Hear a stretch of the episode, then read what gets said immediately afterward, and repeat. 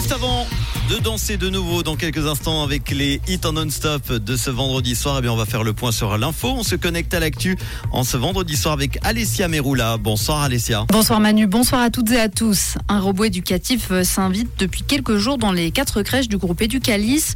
Aujourd'hui, l'humanoïde était à la crèche de la nanosphère à l'EPFL afin de proposer aux petits-enfants des expériences d'apprentissage interactives.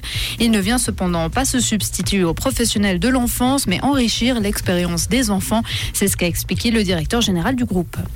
Les enfants, les familles avec enfants devraient recevoir plus d'argent. La commission de la sécurité sociale du national soutient une initiative parlementaire qui demande une augmentation des allocations familiales. Elle propose d'augmenter de 50 francs le montant minimum des allocations. L'allocation pour enfants passerait ainsi à 250 francs et celle pour la formation à 300 francs. À l'international, le comité olympique russe dénonce sa suspension par le CIO. Elle a été confirmée par le tribunal arbitral du sport. Le comité olympique russe a qualifié cette mesure de discrimination sans précédent contre ces athlètes. Il estime qu'ils sont soumis à des critères humiliants pour pouvoir participer aux JO de Paris. Les athlètes peuvent participer euh, à ces Jeux à condition qu'ils n'aient pas soutenu l'offensive russe en Ukraine et ils devront concourir sous bannière neutre.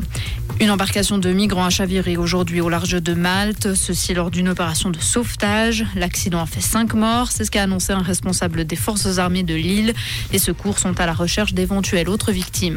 Et on termine avec un mot de hockey sur glace. Le LHC reçoit Ambri Piotta tout à l'heure à la Vaudoise Arena. Un match qui s'annonce serré. Les trois rencontres qui ont déjà eu lieu entre le LHC et Ambry se sont toujours terminées avec un but d'écart, dont une fois après prolongation et une fois après les tirs au but. Coup d'envoi du match à 19h45. Merci beaucoup Alessia. Retour de l'info. Demain, je vous souhaite une d'excellente soirée. Un bon week-end. Comprendre ce qui se passe en Suisse romande et dans le monde, c'est aussi sur rouge.